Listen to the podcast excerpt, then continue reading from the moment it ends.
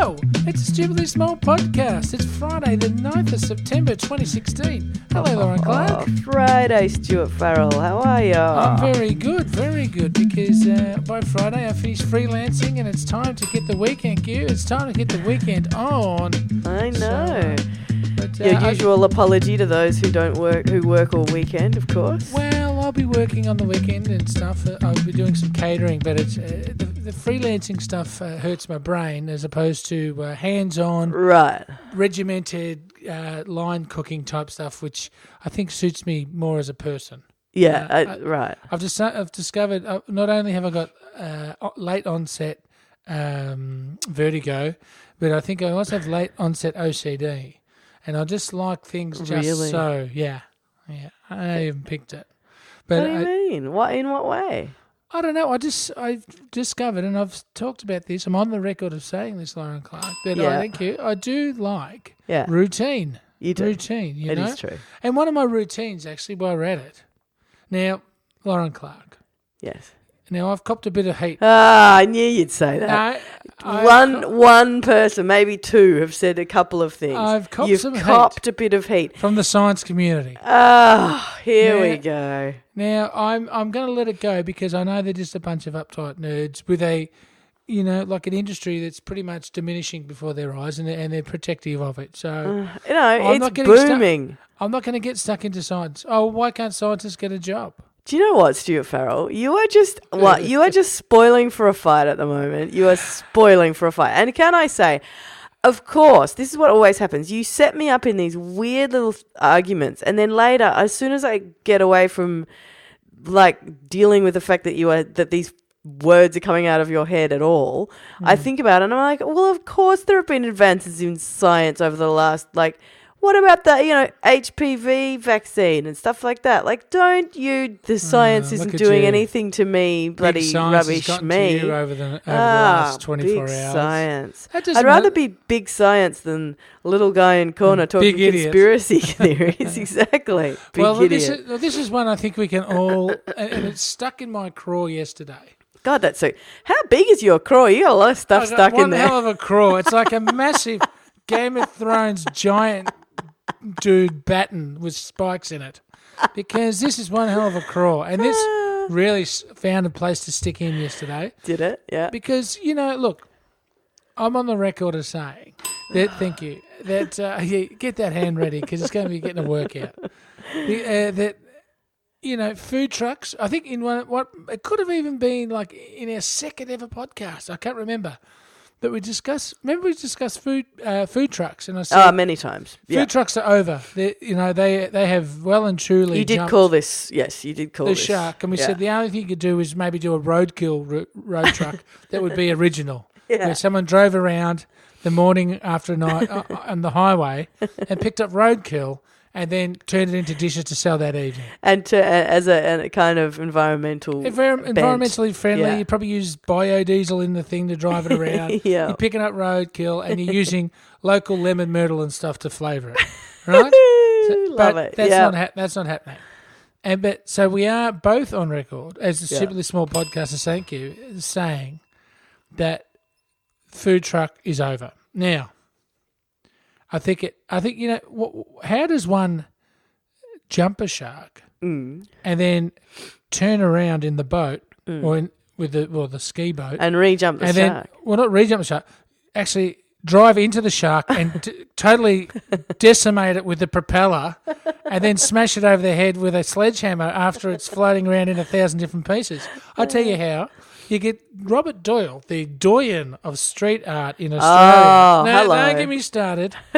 He has now come out and said, yes, hello, the food trucks are funky, and they have now put out to tender 17 permits to make official, because not only does he like official graffiti, only like the official stuff, now he wants only official food trucks.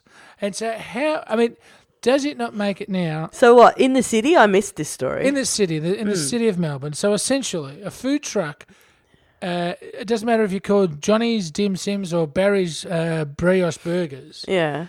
You're going to need a permit. You're only 17 available. Essentially, all they're making them is dressed up MCG Dim Sim vendors. Right. You know, like the free spirit, the you know, online, hey, guys, thanks for being our followers. We're going to be down the corner of, you know, A and B between 6 and 9. Come down. It's going to be fantastic. Nobody else knows about it except you guys. Come by for sort of thing, and we're going to have the best food.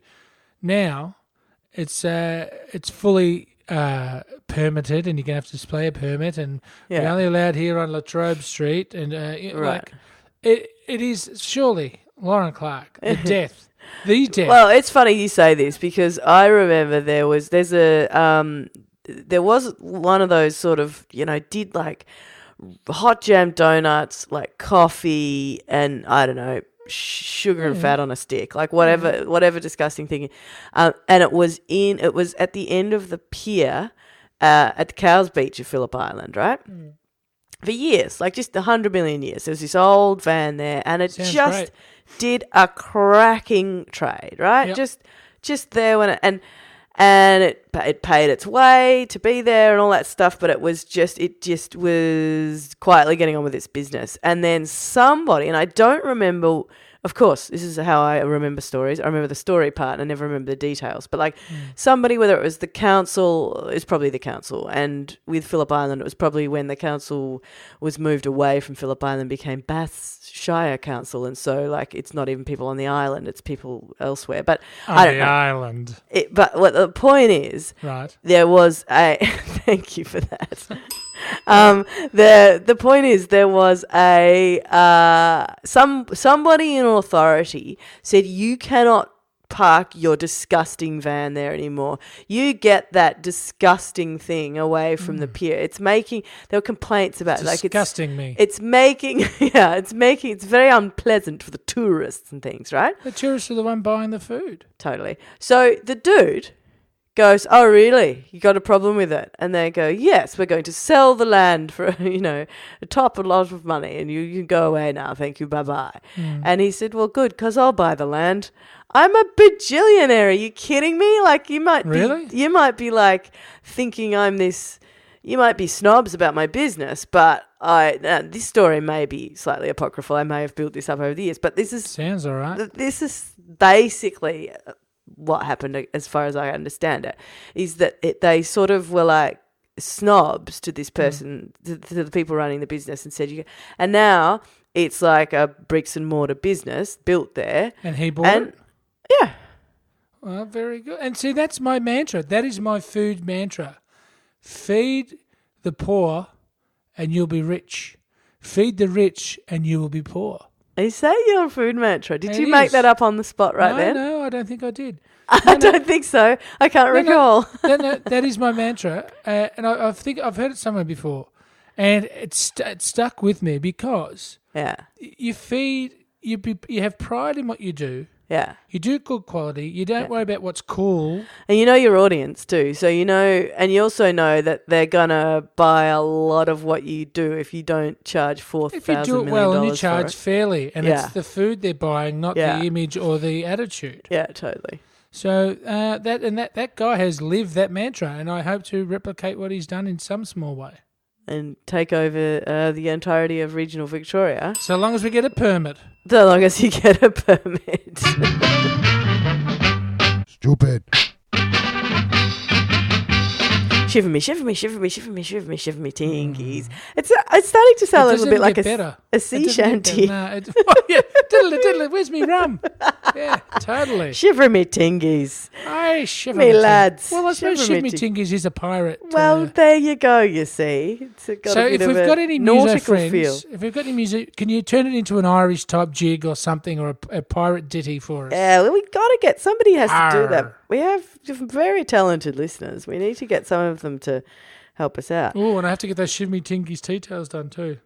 Yeah, you do. Anyway, we'll talk about that off air. Okay, Stu Farrell. Yeah. We just wanted to quickly let you know that there have been a few Shiver Me Tingies coming in on social media, which of course you're not allowed near, but Just one from Holly that is, when you get up and it's still dark, but you can hear the birds singing, so you know spring has sprung. Another spring-related one. Can I just pull you in there? Mm. At the moment, the birds are confused. So we've got and I've mentioned this one before. I am actually on the record of saying this one. There's screaming yellowback, whatever the hell it was, has followed me. Has it really? You've got it. You've got one there. I've got a screamer. Out in the front yard, and it doesn't so much shiver me tingle as curdle me blood. But anyway, it curdles your blood. Well, look, I know that I kind of agree with that, Tingy, except getting up when it's still dark. Don't you get up in the dark? Well.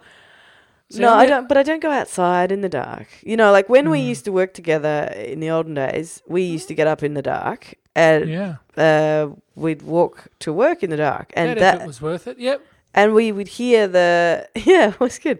We would hear the birds in the morning when it started to be springtime, and I know that is a better feeling. That is a nice feel. You're right. Okay, you know, like the Tingy on that. On that level. Because it's better. It's better than like the pre-winter where the birds have gone away and it's freezing and cold and dark. You should be asleep. Well, as you know, I'm up early. Obviously, we are, but I'm up even a lot earlier than this because I keep reading on those sort of Cosmo things and Clio quizzes or whatever. Yeah. That successful habits or habits of successful people. Yeah. And one of the perennials is always – is it perennials? I don't know. Always gets up early. Evergreens is – yeah, they're always out of bed early. And I have been rising quite early. That's BS. No, it's not BS. Because the other side of the coin is people that get up late that are successful are just sort of the fruitcake genius type. I'm happy with that. That's a fine trade-off. Okay, Stu Farrell, speaking of which, yes. My Tingy for this week is – a bit of a weird one, but it's that when you are, this is going to be so hard. One. Come on, okay. What's your weird Tingy? When you are having, so you're by yourself. So it was early in the morning. Yes. Listen, calm down. It was early in the morning. I was walking down Brunswick Street, right? That's in Melbourne, is it? Yeah, it's in Melbourne, Stu, yep. And it could also happen at night. It can happen whatever. And you are having your own thought. You're on your own level. You're kind of having a lonesome, solitary moment, right? You don't want to do that too much in Brunswick Street. You get attacked. Anyway, you're not going to get attacked, little Mister Afraid of Big Smoke. Mm. Anyway, and you see some human activity somewhere that is distant but close. So it's off in the distance, so one example is singing. Like, I know you're going to hate this, but if you can hear somebody somewhere singing or playing the piano. I can wear piano, yes. And it's kind of close and you can hear somebody singing along to it or something. You just what hear about kind someone of, with like one leg hanging out of a windowsill with like sort of long curly hair and playing the sax, still looking at the moon? Okay, that's just beautiful. Thank you for crashing into my Tingy. And it is honestly, the other day I was walking down Brunswick Street, and I was kind of just sort of by myself in my own head, thinking just I don't know. It wasn't exactly lonely, but I was just kind of lonesome. And because Brunswick Street, by the way, is just completely deserted unless there's commerce happening on it nowadays. It's like, Chapel Street used to be, and it, any kind of life from it is only in those hours. Buy yogurt or pizza. No, even then it's like a freaking desert until whatever time the yogurt people decide to get to work. But anyway, yogurt. So that's what I said. Oh, they said yogurt. I can't hear through your cold. Anyway, sorry. So I looked up, and there were some people up high in that, the rooftop bar. It's called, I don't know. I can't even remember. Naked for Satan. Yeah, that one. And they were doing something silly. Like, I could see that they were doing some sort of funny dance thing with each other. Mm-hmm. And I know, don't be a cynical old man. And I saw this little thing, and I thought it's more beautiful because I don't know them. Like, if I knew them, maybe I'd think that person's an idiot, or that one's, you know, I don't know, always late or whatever, you know, doesn't buy around, whatever. But because I don't know them, and all I can see is the humour and the like affection from this distance, it just gave me a lovely little tingy. And yeah, the sound version is the music playing that's kind of feels close but far away. But all it does is kind of, it's almost you're left out, you're excluded, because there's this little moment of human connection happening that you're not invited to. But it speaks to the endless possibilities of future human connections for your good self, and I do like it. I enjoy it a great deal. Okay, so that's Lauren's tingy. That's my secret tingy, Stu Pot. What have you got? Like, that was a letdown. Now I'll tell you my quick one then. Wow. I thought the whole premise of this segment was we were not allowed to diss the other person's tingy. I didn't diss it. You diss my tingy every single week. Well, you'll hate mine anyway, so we'll be one all. Okay. Now, yesterday, as opposed to... yours involves a shred of positivity. I'm going to cling to it like a rat to whatever a rat clings to when they're drowning. Drain pipe? They go up a drain pipe? No, kind of. Yeah.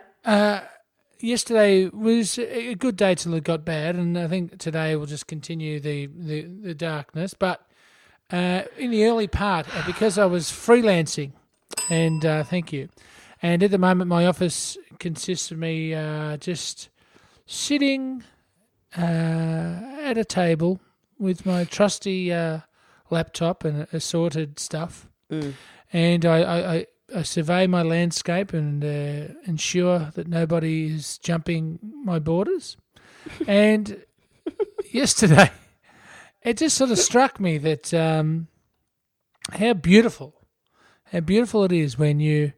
I basically washed the dog blanket, but this could apply to sheets or towels. Yeah. And I had it hung out on the line, and then the sun came out, and then the wind blew up, and then just sitting there watching the wind go through the towel and blanket on the washing line, knowing that the air isn't cold because the sun is out, watching it flap and getting rid of the dust and dog hair and scum of its previous week all off it. And knowing that when I go to that washing line, that I'm going to be able to rub that clean, beautiful blanket or towel onto my face and smell the lovely freshness of it until it gets dirtied again, and I get to do it all over next week. So a windy, warm day for me is, I mean, apologies to hay fever sufferers, but it is actually I'm a bit of a what you call a washinger fight. Where I love doing the washing as far as getting it sorted, putting it through the machine, hanging it out, and clearing a whole backlog in a day and having it folded by the time the housemate gets home. A day like yesterday was a day that really shivers me tinky. Well, now see, how could anyone, any reasonable human being, on hearing of such a personal joy...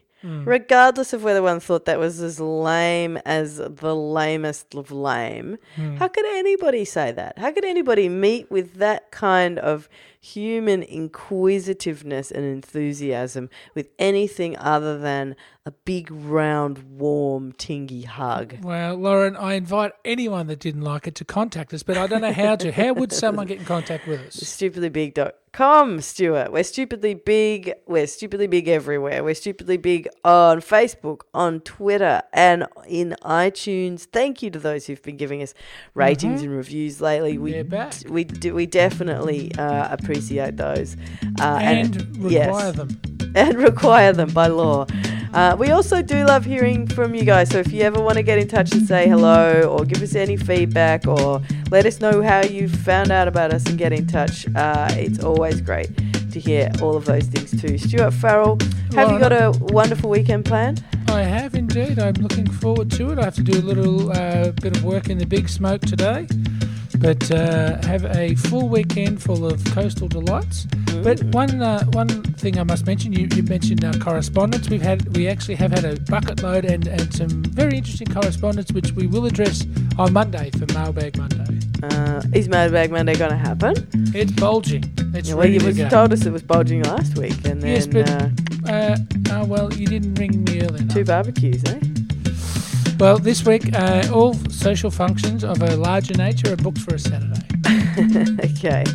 All right, Stu Farrell, we will, in that case, see you on Monday for Mailbag Monday, which I imagine will explode. Thank you very much. Have a good one. Thanks to you and get well. Thanks heaps. Bye-bye.